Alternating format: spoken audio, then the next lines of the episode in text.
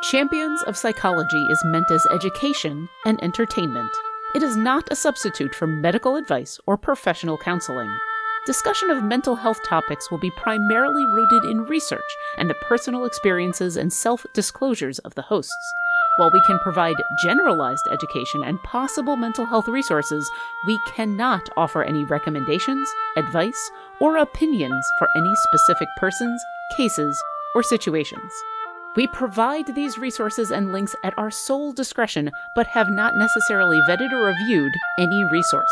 We assume no liability for the use of the information or resources on these sites, and we encourage you to use your own best judgment.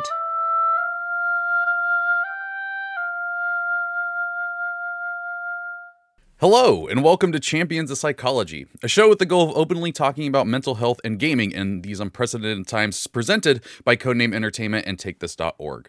Every Tuesday at 11 a.m. Pacific Standard Time here on twitch.tv slash CNE Games or later on your favorite podcast service, Mitra Jordan and Raffael Boccamazzo, aka Dr. B, talk about mental health in these unprecedented times as well as how gaming affects us. If you're here with us live in the chat, you can leave a question that I, Trevor Bettis, might ask them later in the show. Uh, our topic today is gonna be a heavy one. I'm not gonna I'm not gonna sugarcoat that. Uh, we're gonna be talking about w- one year in the pandemic because it's been a year, folks. Um, but before we get to that, uh, Mitra, D- Dr. B, who are you in case people don't know? Sure, I'm a registered clinical counselor, aka counselor therapist, who works out of Victoria, British Columbia. I work with individuals, couples, families. I'll work with most anyone. Um, I have a research specialization in the area of culture and um, culture shock, kind of talking about adjusting to new cultures, that kind of thing. So, yeah, that would be me. and I am um, Dr. B for long Italian name reasons that you, you all can see. Um, and I am the clinical director over at Take This, and we do a lot of wonderful things uh, with the gaming community in terms of mental health education, workshops, and when it, uh, when conventions were a thing, uh, our very beloved AFK room program. starting I'm off gonna like, have starting some off with that. feelings about this one. Yeah, yeah. Yeah, this is this is kind of brought up some stuff for me too. Yeah. Um, before we get to that, I do want to make a quick announcement. This is the penultimate episode of season one, and yes, I said season one. We will be coming back uh, with a season two. Uh, so next week will be our uh, our last episode of the season, and then we're going to take a little bit of a break and come back on April thirteenth uh, with more Champions of Psychology and more mental health talk uh, that we hope you all enjoy. Yeah. Um, and uh, now that we got that happy stuff out of the way. yeah. Um, so yeah, it has been a year. Um, Mar- I, I, for me specifically, March 9th was the last day I was at my retail job until my anxiety and fear got to me to the point that I couldn't couldn't go anymore. Um, I actually I was talking to Dylan yesterday. Today uh, is uh, possibly the one year mark of when Codename started work from home. Yeah, So it is. yeah, it, it's it. This is a very, very weird time. Um, we we have a list of things to go through, but I I thought it would be interesting to start with when was the last time before the pandemic that you went out? Um, you mean to do more than grocery shop? Yeah, Sorry, yeah, just to like be like like when, when, yeah, when, when, yeah. out. When's the last time that you went to like do something that you can't do now? Yeah. Uh, Dr. B, you had things to, you were starting. Uh, I, I, you know, honestly, I feel like I'm gonna bring down the room. I mean, this is this is not an easy topic. I mean, I, I know that we're usually kind of lighthearted about a lot of things, and I, I have more than a gallows sense of humor a lot of the time. Um, but I lost five people last year, and the very last thing that I did as a group um, a- as a group activity was go to a wake right before lockdown happened. And it's weird to think that the very last group interaction. Now admittedly this was this was a fairly uplifting experience because it was thrown by the person who we unfortunately lost 2 weeks later. Uh, she wanted to be present for her own celebration, which was lovely. At the same time, that was the last thing I got to do with people. And that was over a year ago. And Yeah. in in the process of losing four other people last year, I didn't get to say goodbye to any of them. Hmm. Yeah. Yeah, that's.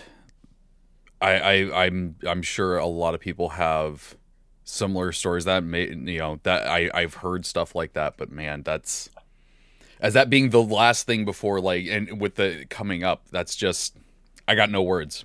Well, I I mean, got no words. but my and- and the thing is, and this is this is why I think our usual irreverent attitude is probably not going to be present here uh, today.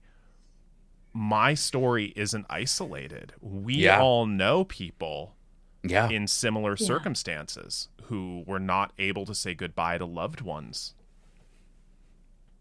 Yeah. And Yes. it's Well- it's heartbreaking. It really is.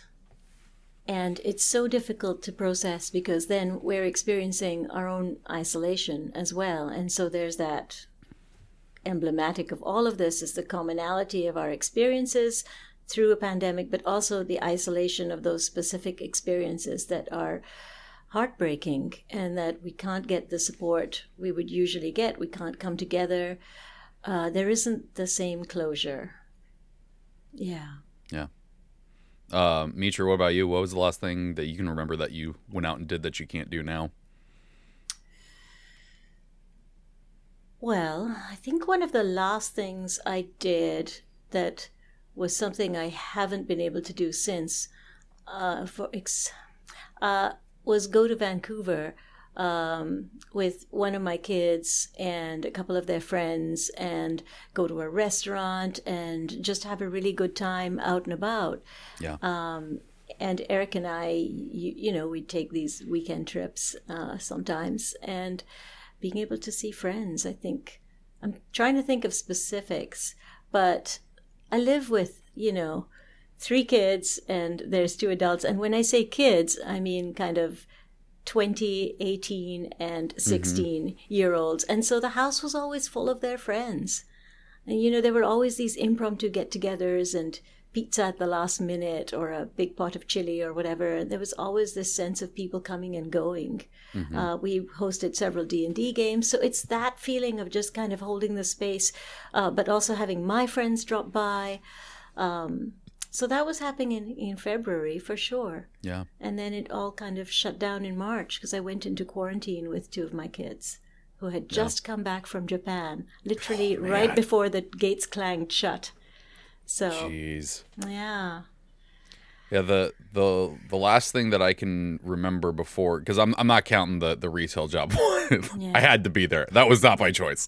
Um, was going to uh the the my going to a bar that my friends and I always went to uh, every Thursday night. That was where we would go. That's where we'd hang out. And I rem in that one, like I have all these memories of times at that bar, but that one feels so weird because I I could feel this overwhelming sense from everyone in the bar that we knew mm-hmm. bad stuff was coming. Mm-hmm. Mm-hmm. And everyone was like trying to make those gallows humors jokes. It's like, oh, don't want to do that. You don't want to get corona, and you know, because that's when we were calling it corona and stuff.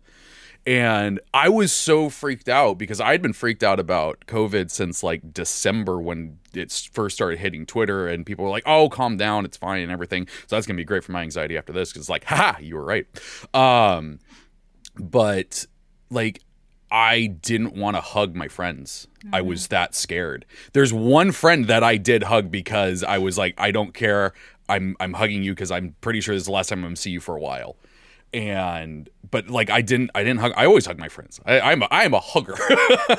Um and that memory is just so weird to think about now um compared to the other ones.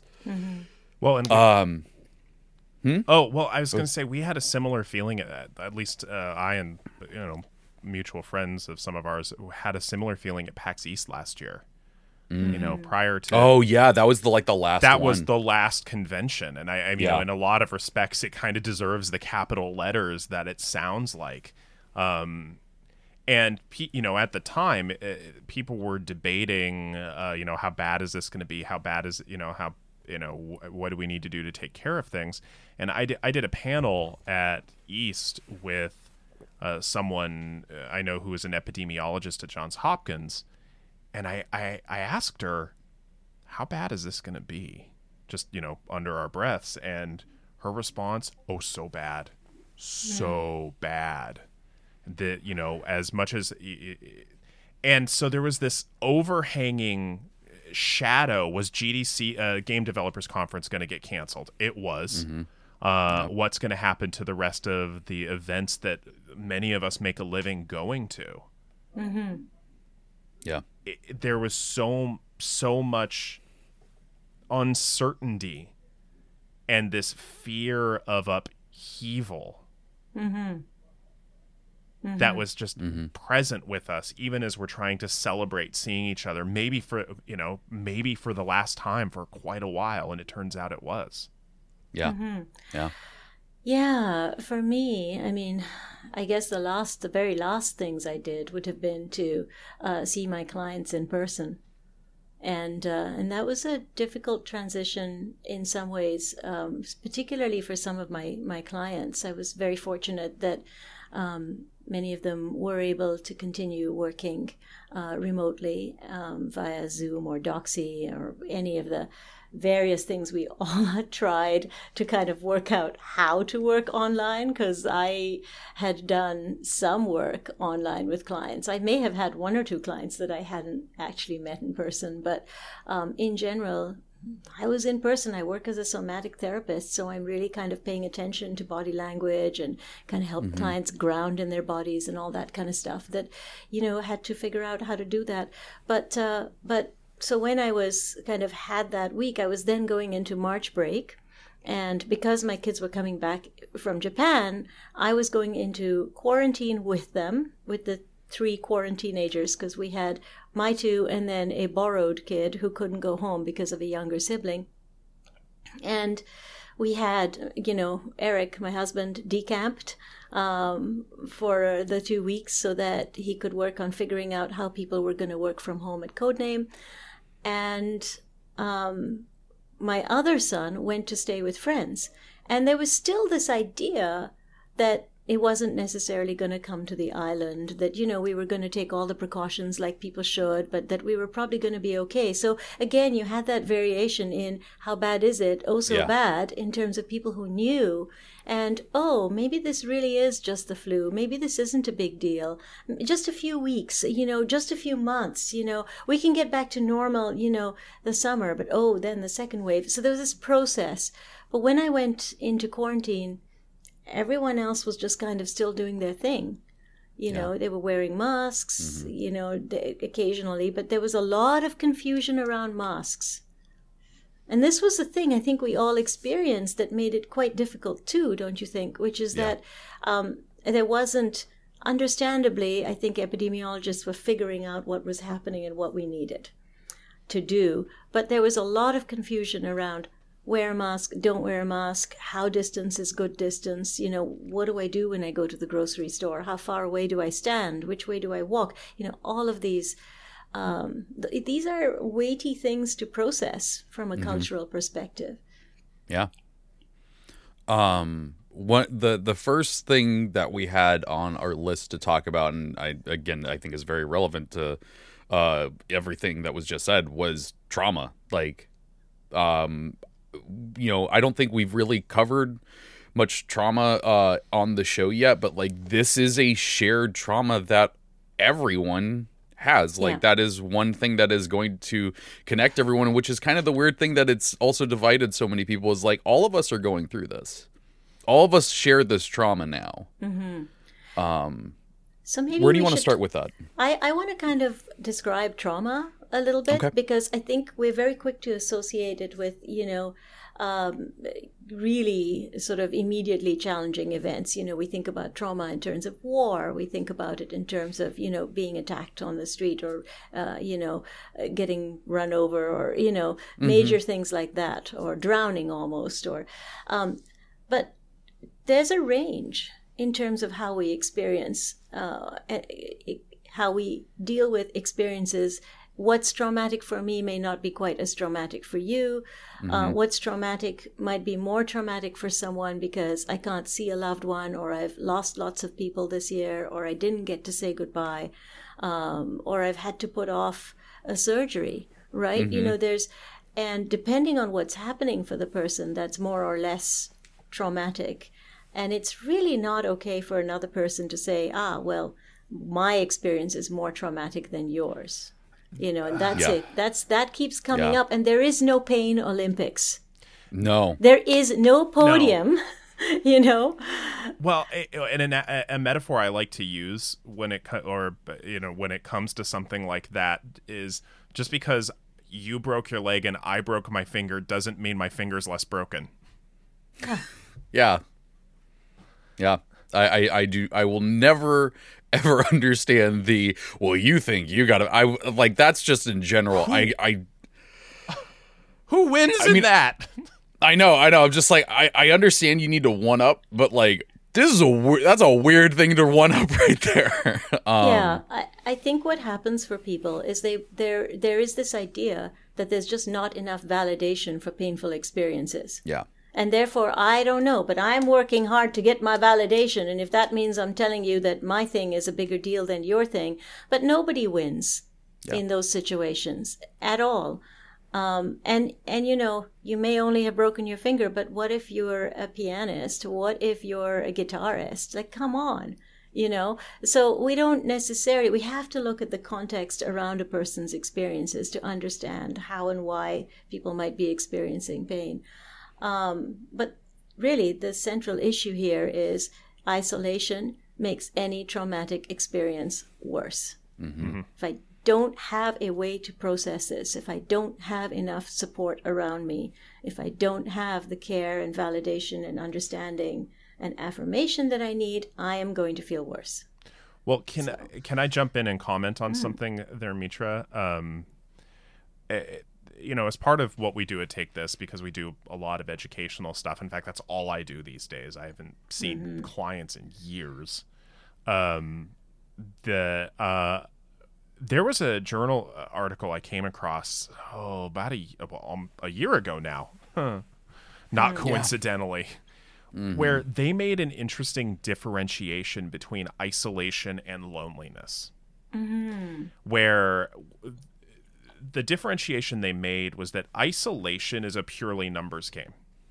Mm-hmm. That a person can be relatively isolated from a social network while still having extremely fulfilling connected social experience. Whereas loneliness is the perception that there's something broken in your social network. And that is irrespective of numbers. And that was a differentiation I've really tried to bear in mind in the course of the last year. Because, yes, while many of us have been physically isolated, a lot of us still managed to feel relatively connected to people and not necessarily lonely even mm-hmm. through isolation. And um, what you're speaking to in terms of social connectedness, in terms of healing through traumatic experiences, that is one of the most consistent, consistent things across trauma literature. yes indeed That a sense of social connectivity, both in terms of pre trauma experience, um, concurrent with the trauma experience, and post trauma experience, that is one of the most protective factors. And for a lot of us, that has been ripped away. Absolutely. Absolutely. And to speak to loneliness a little bit more as well, you can be in a family system or in a marriage um, um, or regularly uh, around people. Uh, because some people, of course, are having to work through this and are going into work and don't, you know, if healthcare workers or essential workers. And you can still be feeling very lonely and you can still feel invalidated in your experience. So, yeah. and we we may still not be able to reach those resources that would help us through that time. In fact, that's one of the challenges is that some resources which would have been there for people aren't available. For example, um, although individual therapy can be costly and difficult, group therapy um, was often a good option for people. And certainly for a while, once the pandemic started, group therapy was much more difficult to um, set up for people. Now, of course, we can do group, group therapy via Zoom and other means.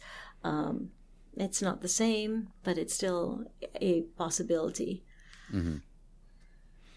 Um, so the the the term on here that uh, that Dr. B even used early on Twitter is the grief anniversary. Yeah. Um, and that's very I feel aptly named. Um, it feels that way absolutely. And there was a list of things on here of anger, losses, uh, helplessness, and denial. Mm-hmm. Um, was that what is what are those uh, what are, I mean, some of those we understand why they're there with grief anniversary, but like overall, what was it that you wanted to talk about with them? Well, I mean, let's let's just talk loss. I mean, yeah, I don't think I don't think anybody watching this, anybody listening to this, um, even the three of us uh, talking about this, have any shortage of things we can talk about that we've lost yeah. in the course of the last year, whether it's touch, whether it's you know sharing food mm-hmm. with people we love, whether it's mm-hmm. expectations, routine, whether it's uh, y- you know, um, God, those last two ones are are so huge. The expectations and routine, the loss of mm-hmm. those. Mm-hmm. I, I, I mm-hmm. that probably hit me harder than anything else I can think of because you know when we as people and, and there's again no shortage of evidence for this there mm-hmm. that routines are good for us. You know, routines are real good for us to, you know, at least a little bit. Um, and they they help give us a sense of predictability and future orientation.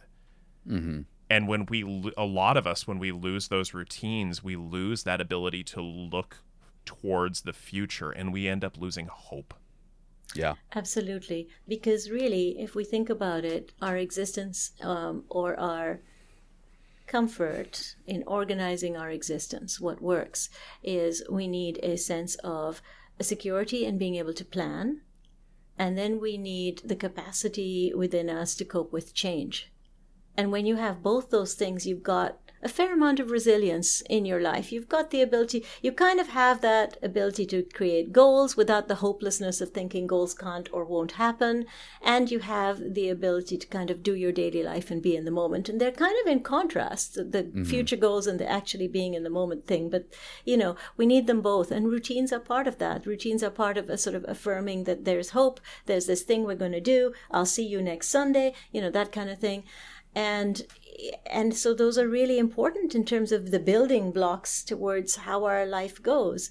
Um, and the expectation of being able to have the company and care of others. Yeah it's really hard to have lost that. Um, mm-hmm.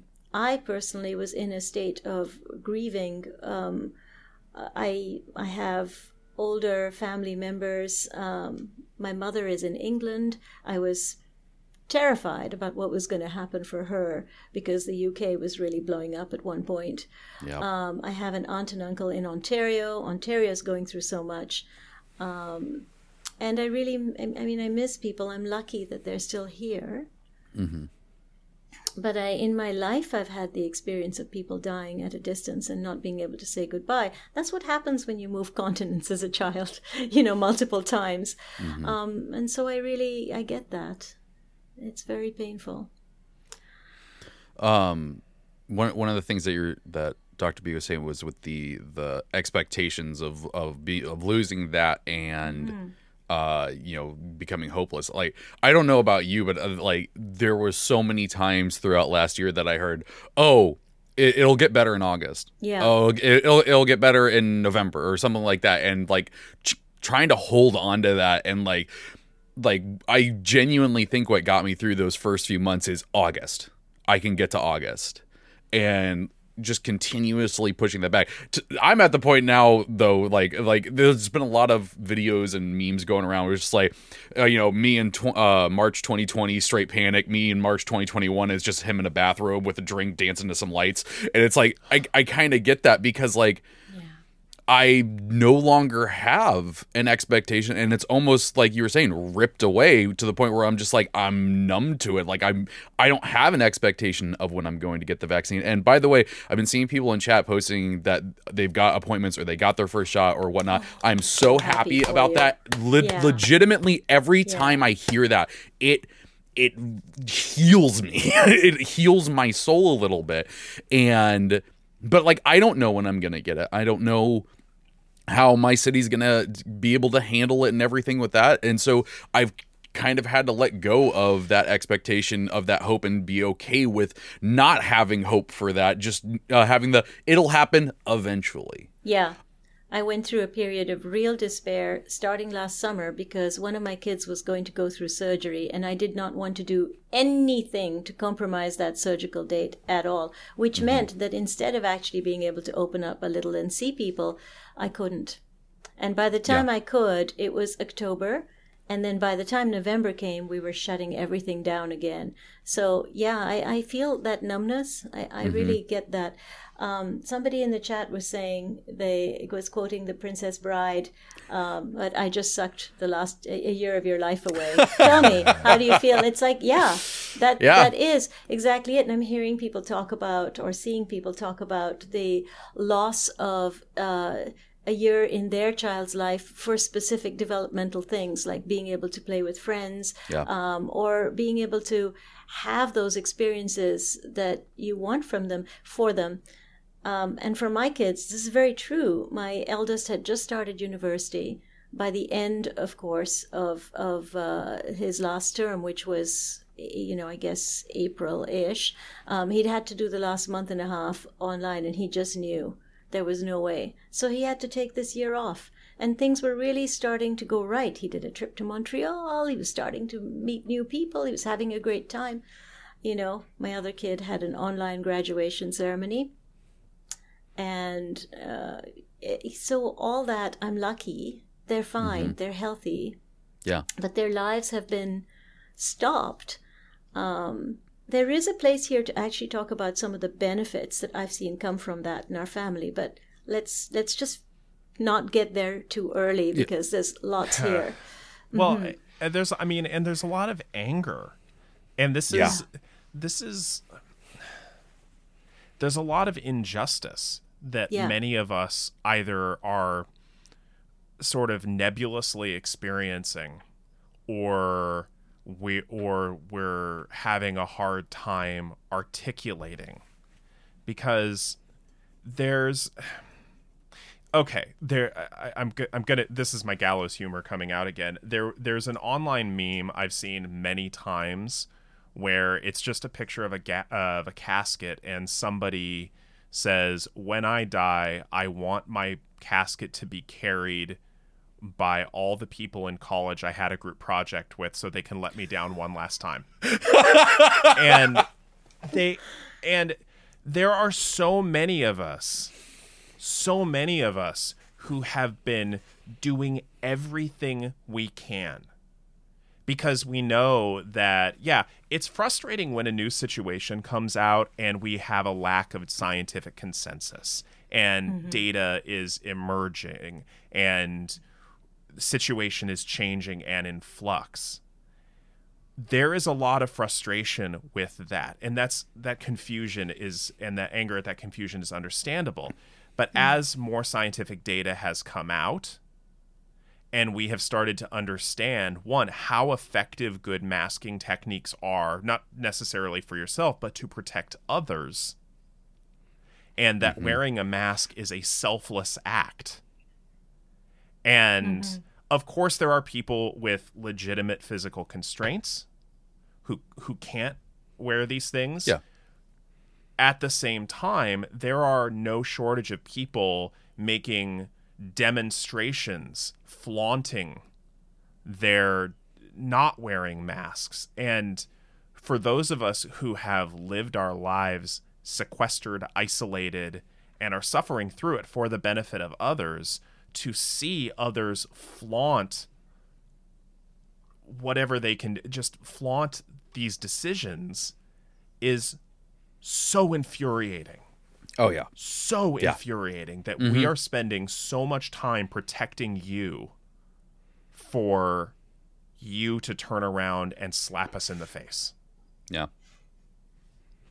Yeah. There there was a, a video uh, that went pretty viral at some point, and that was the other weird thing. How many uh, videos went viral for like a day and then vanished because everyone was just stuck at home and on to the next thing. That it was kind of a weird thing how fast culture uh, like internet culture sped through last year. But there was one video of um, a woman who uh, was told to wear a mask and uh, it- she was taking the video. She was told to wear a mask. She put it on and she started she described how she was freaking out. She started crying because she didn't want to wear it and was you know screaming at the people that she didn't want to wear it and everything. And a lot of people were like saying like oh this woman's you know just a whiner. And like i, I watched the video three times and i turned to my wife and she described an anxiety attack. Like a, a, a lot of the people that I that I saw that you know well not a lot of them because they got worse but like some people that were like very much like I don't want to wear a mask. I'm, I'm like is it because it makes it more real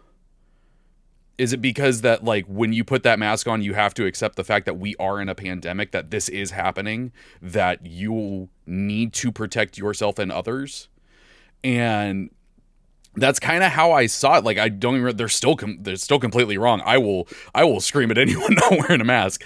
Uh, but it was like I I understand what that thought process was for that person because they were experiencing a panic attack possibly for the first time in their life. Oh, and those are Well- terrifying. Yeah. Yeah. Absolutely Those are terrifying. terrifying. I'm going to add that, you know, I um, there are some people who have maybe experienced assault and had their mouth covered. Oh Mm-hmm. yeah. No. have yeah. Mm-hmm. trauma experiences around that. And I can really appreciate them not being able, Mm-hmm. literally not being able to wear a mask. Now, over here in, in BC, at least, you can get a doctor's note saying if there's a good reason you can't wear a mask, you need to carry it with you at all times, the doctor's note, I mean. Um, and if you can ever manage to wear one for a short while, that's great. But I do think we need to have some understanding and compassion for people in that situation. Oh, yeah, and I see that as very different, of course. Yeah. Because the rest of the time, honestly, you stop at red lights, right? You you know you do the courteous thing in other circumstances in your life that keep us safe. How is this any different? You know, is this a lot different than wearing a seatbelt? You know, is this, and of course that's protecting yourself as well, but perhaps not putting other people in the car with you at risk. But uh, is this, this is a simple and small act. And I'm not an epide- epidemiologist. I don't think anyone needs to agree with me about what I think you should or shouldn't do. But I think if we're being asked to do something that is so simple, that is not stressful for most people, Yeah. That's the big thing. Yeah. yeah, Well, Mine and- is mine is cute. It's got rainbows and unicorns. I just want to say, you know, come on. Is I'm that doing my best. Cat? No, oh, that's a, actually a Oh, man, I'd unicorn. love a Yank Oh, okay. Oh yeah, it's cute. I love it. There we go. Yeah. I, I, the, and you know, I, I, I you, this episode has been very much like this sucks. This is, you know, this is absolutely terrible. But some of the things that have come out of it, like I love being on a Zoom call with my friends and and being like, oh, look at the mask that I got, or like and showing off stuff like that, and like finding something good about this thing that we now have to do to keep ourselves and everyone else safe Yeah. and um so like the, there's little things like that that have been nice that has been a way of people latching on to something good out of this bad situation that is it's it's still talking about it. It's still present. It's still there in your head but you're able to have a nice conversation with your friends about it granted through zoom. Yeah, one of the things that um, I felt such loss around my middle child's grad ceremony. Um, I wanted to be there. I wanted to hug all the kids. I, I just, I just really, I'd had such a good time with my eldest child's ceremony, and I was really looking forward to more of the same, of course. Um, one of the things that came of it that was really actually quite fabulous was we don't have a lot of family nearby. Actually, everyone in my family is, is quite far away, and in my husband's family as well. There's very few people local, um, but because it was being it was live on YouTube, it was being streamed. Um, we could all watch it. My folks in England, my folks in in uh, Ontario, um, my cousins, they could all watch it and they could comment and we could chat together about mm-hmm. what was happening. Hey that was a great speech. Oh my god look at what that kid accomplished. Isn't that cool you know? And and and just be silly together as well over it. And that was something that would never have happened before. Yeah. So there was so there was something really quite beautiful about that. I think it's being able to take those beautiful experiences um, or just kind of being able to turn it around. Um, but the challenge there is that it takes energy to do so.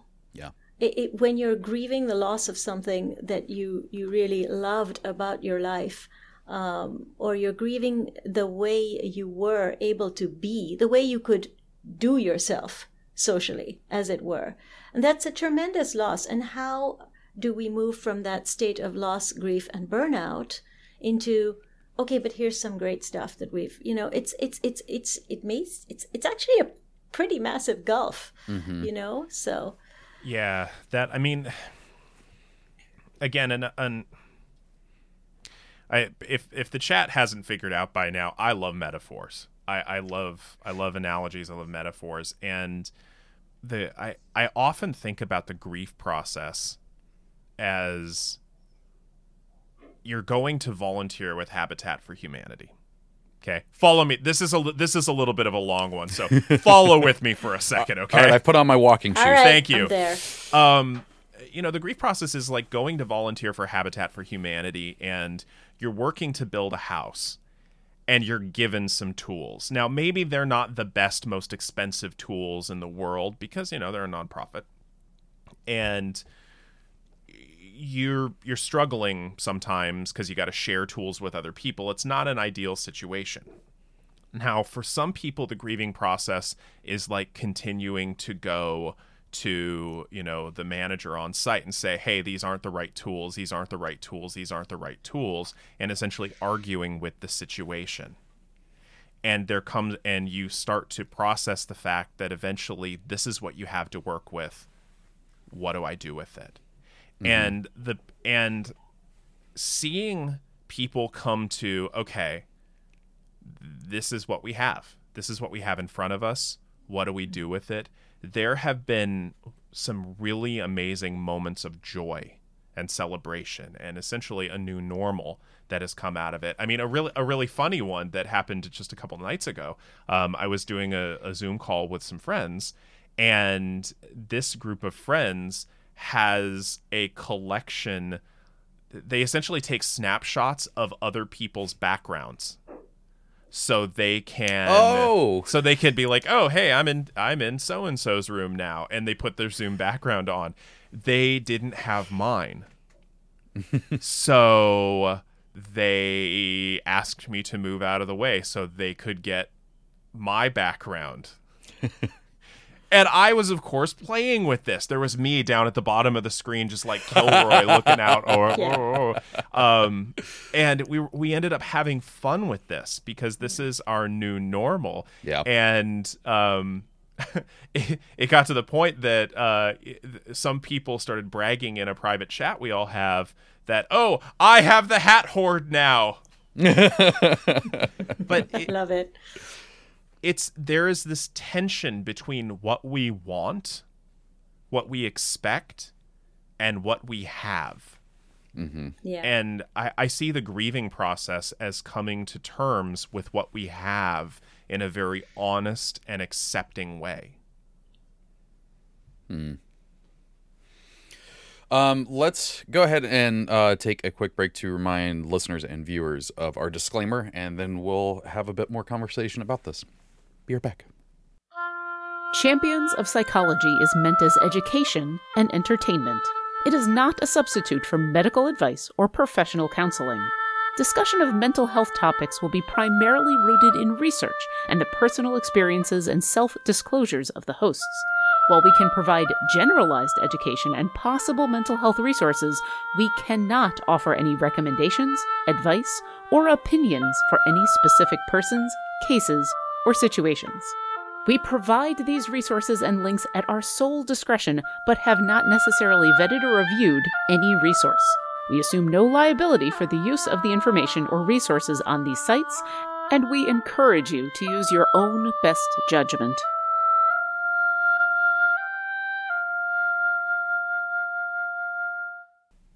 And we're back. Um, er, er, earlier on the episode, um, we talked about expectations, and there is a big chunk of the document that uh, is about expectations, uh, pandemic productivity.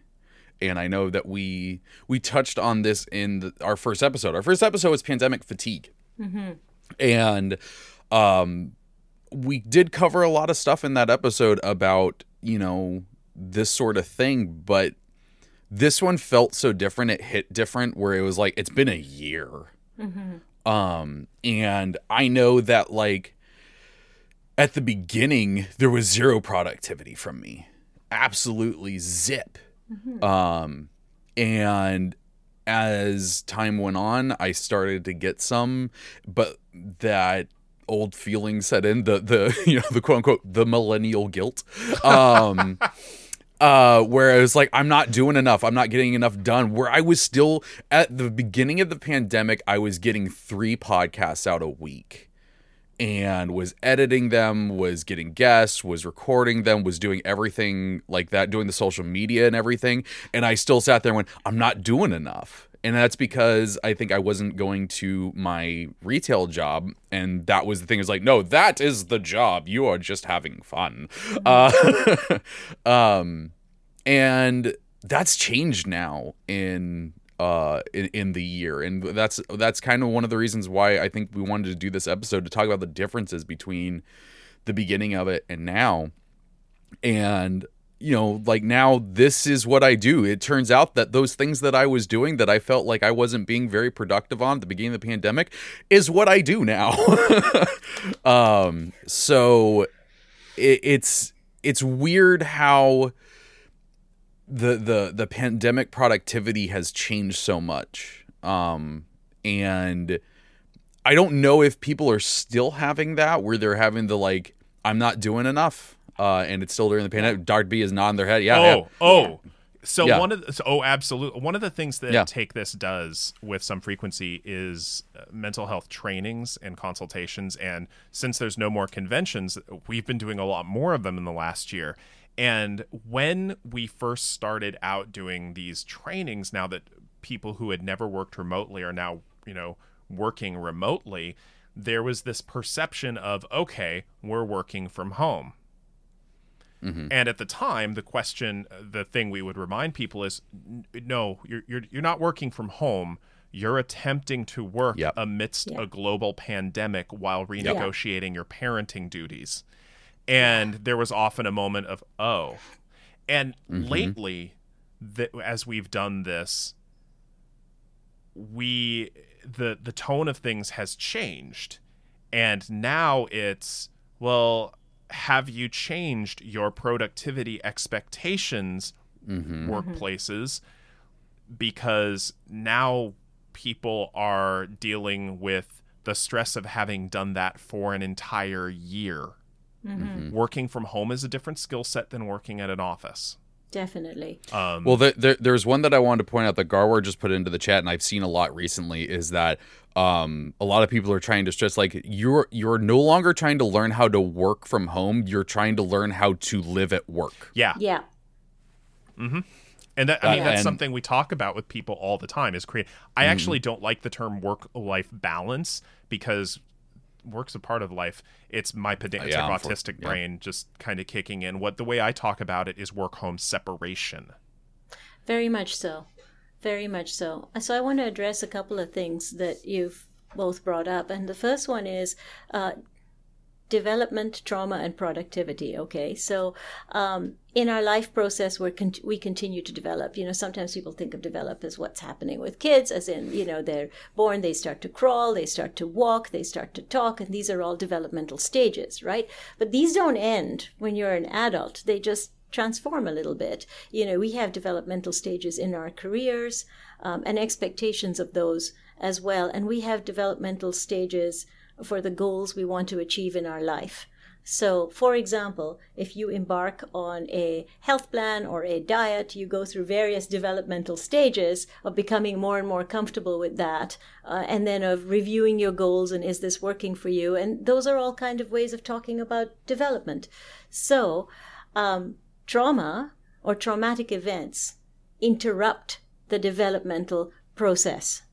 And I cannot stress this enough because I think it's so important to recognize that um, whenever there's a trajectory we're going along, if you have something massive that interrupts it, you can't just pick up on the same trajectory and keep going. It doesn't work that way you know mm-hmm. if your kids are are home which our kids all were last year as we were figuring out how to do school from home that's not the same trajectory in terms of their education and so that's certainly not the same trajectory for you in terms of supporting them um, and if you're trying to work as well while throwing in the odd load of laundry, coping with the fact that now everyone is home and eating you out of house and home, personal experience with this one, uh, while you're trying to grocery shop less, can we just say how hard that is? And being fortunate enough to have the money for groceries is a whole other thing because some people were dealing with either layoffs, or furloughs, job losses, mm-hmm. that kind of thing also makes it really difficult. Yeah. So, well, just it, bringing that into the picture around the how do you then move from all of that to being productive and to have unrealistic expectations of yourself. Listen, every day you live through a pandemic and you don't get sick. Yeah. That's an accomplishment. Eh, well, not just that. Every day you've gone through a pandemic and haven't gotten someone else sick. Yes. You yeah. are literally doing the best and max that you should be able to mm-hmm. do. Yeah. Well, and it's one thing that we that it's I I think going forward it's worthy of us thinking about is the context in which our current employment structure was created. You know, a lot of our jobs and a lot of our expectations of jobs were established in this post World War II era of at least if you were a, you know, straight white male, prosperity. Um and you know with the idea that you can work one job and live a middle class lifestyle. I mean I, I just read an article about the simpsons uh, that you know when it when the simpsons debuted in 1989 the idea of affording a home on a on a single working class job while feeding three kids and having a stay at home you know a stay at home wife mm-hmm. I, I, at the time that was considered, you know, the middle class lifestyle. Now I'm consider that's aspirational. Yeah. yeah. Like I can't imagine yeah. working a, a, a, you know a, a blue collar union job in in Seattle and being a being able to afford a home in Seattle where it, I think it's estimated that in order to afford the most inexpensive home here in the city, you have to make $120,000 a year. Mm-hmm. God. Yeah, exactly. Yeah. I mean, and can you imagine trying to, you know, trying to feed a fa- it's it, yeah. it's ridiculous. So our uh, it's worthy of considering where our job our expectations of productivity and jobs structurally are coming from and are they still applicable to a pandemic and post-pandemic world? Yeah. Exactly. Um, I think it's uh, we're also putting a lot of people who are doing work that we really need them to do at risk, and we're not paying them enough. If I think oh, about yeah. you know the essential workers, you know, um, and I'm not talking about healthcare. I'm talking about people who are, you know, they still they work in our grocery stores. They deliver our packages. Yeah. Um, you know, they are working really hard for a lot less money than they should be. They are kind of supporting the fabric of our society. Um, and many of them, certainly where I live, have been asking if they can get vaccinated um, Yeah. as well. Yeah. And we're in this position where there's just not enough in terms of vaccines and deployment of vaccines. And I just, you know, I just really feel for people who are struggling with that. I don't personally expect to be vaccinated till July. Yeah. I'm And about- I'm if in the I'm, same if I'm boat. lucky, end of June, Same. early July. Yeah, and that's if things go as they're supposed to, right? On mm-hmm. schedule, nothing happens with shipments. you Well, know. the the I mean the other thing is that like I I've heard, you know, here and there was just like, "Oh, you know, if you do this, you could get in there." And I'm like, "I don't really want to. Like I don't want to do that. Like I'm working from here right now. I don't go out. I'm used to this now and someone else that is much more needing needs that shot Yeah. and I'm not about to do that. And so that's why I have that's why I've taken away that expectation because I'm okay with that because of the way that things are rolling out right now. Well, that that sort of mercenary behavior. I part of the reason I've been as careful as I have is I live a couple blocks away from my mom, who has a an idiopathic degenerative lung condition. She, you know, never smoked a day in her life, and all of these things. Um, she's on massive amounts of immunosuppressants, and the idea that she would have an opportunity for a sense of uh, uh of hope taken Yeah. away from her by from someone like me who's relatively healthy who can wait mm-hmm. is infuriating to me same thing with my Yeah. dad who's a five-time cancer survivor Yeah. I- I- Yeah. the idea that and this is this is personal for me the idea that they would take that opportunity away from my parents is just mm-hmm.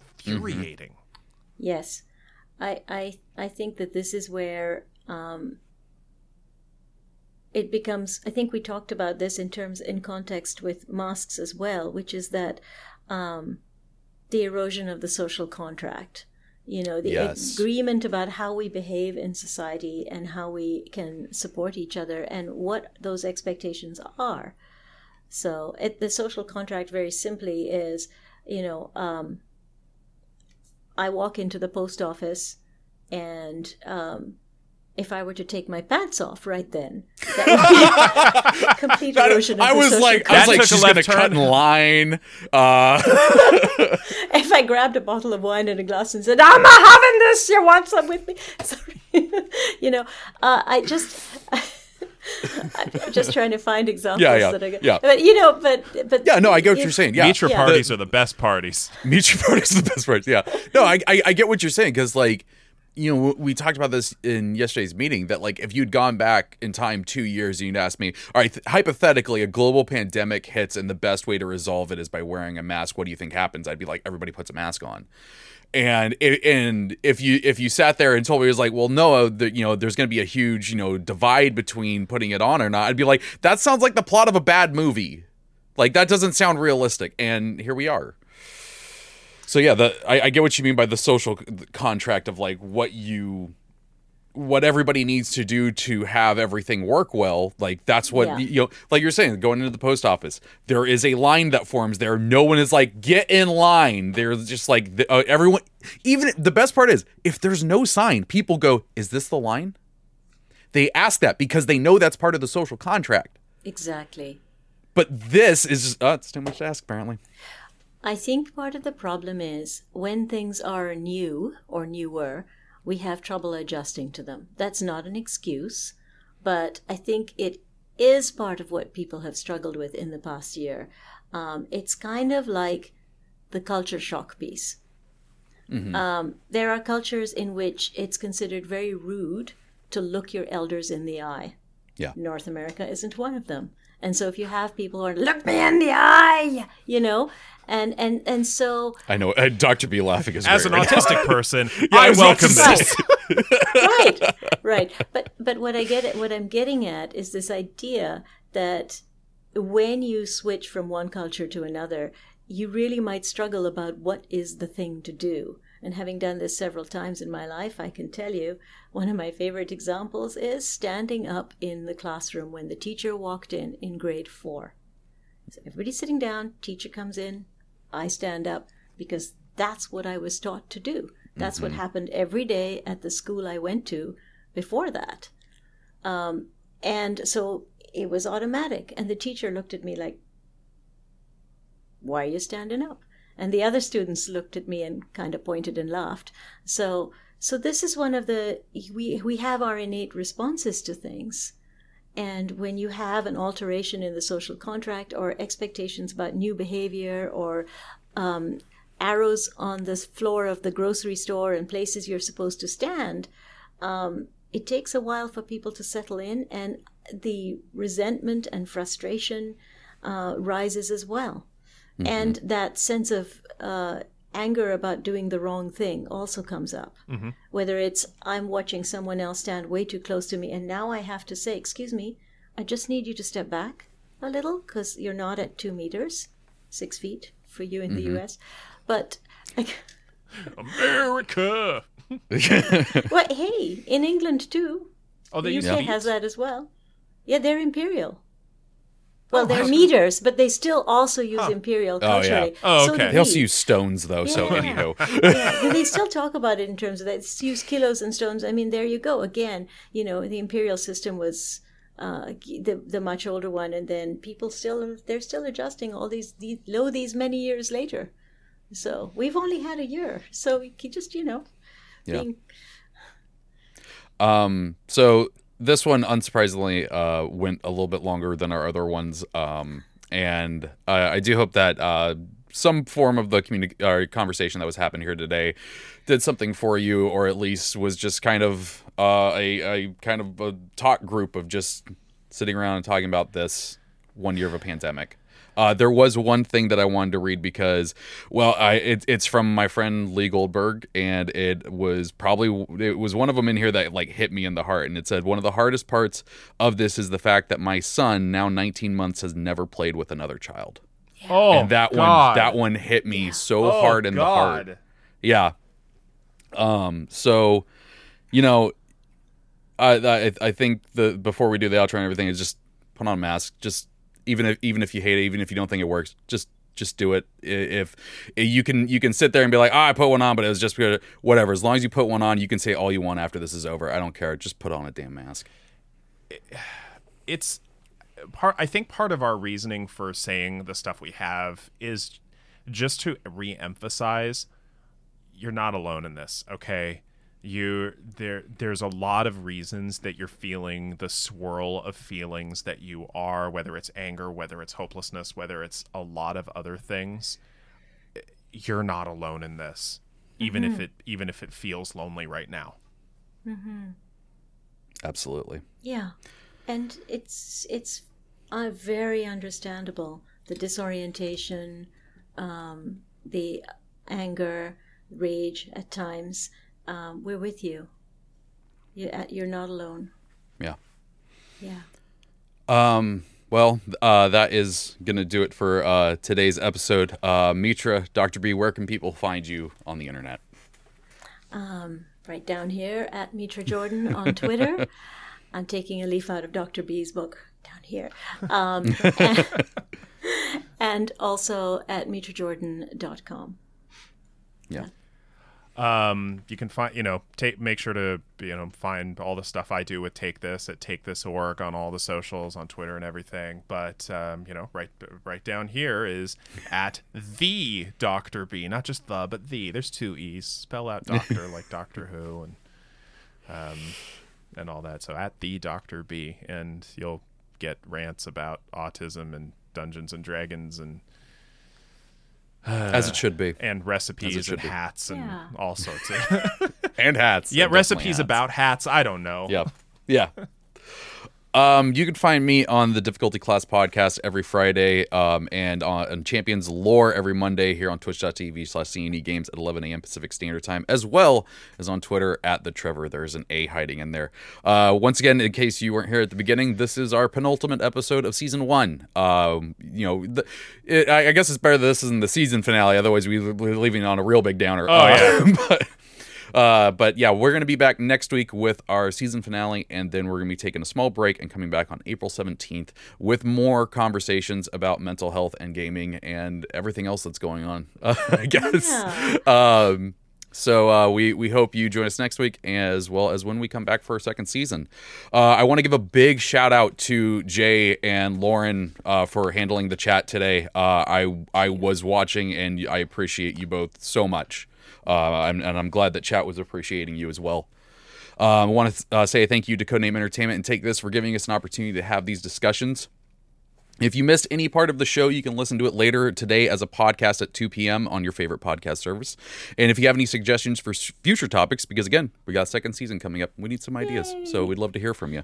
Uh, you can send those into champions of psychology at codenameentertainment.com. And don't worry if you have trouble spelling psychology. That's one of my favorite reasons about the show is that I now remember how to spell it. Uh, for those of us uh, live, um, just a heads up, uh, Bardic Inspiration uh, is postponed. Um, but uh, you know, we, there was a really cool Idle Champions Presents last night, and if you haven't checked out the other ones, you should go check those out. And all the other cool things that Codename Entertainment is doing, as well as take this. Uh, when when you haven't actually said this on the show, when it uh, takes the stream.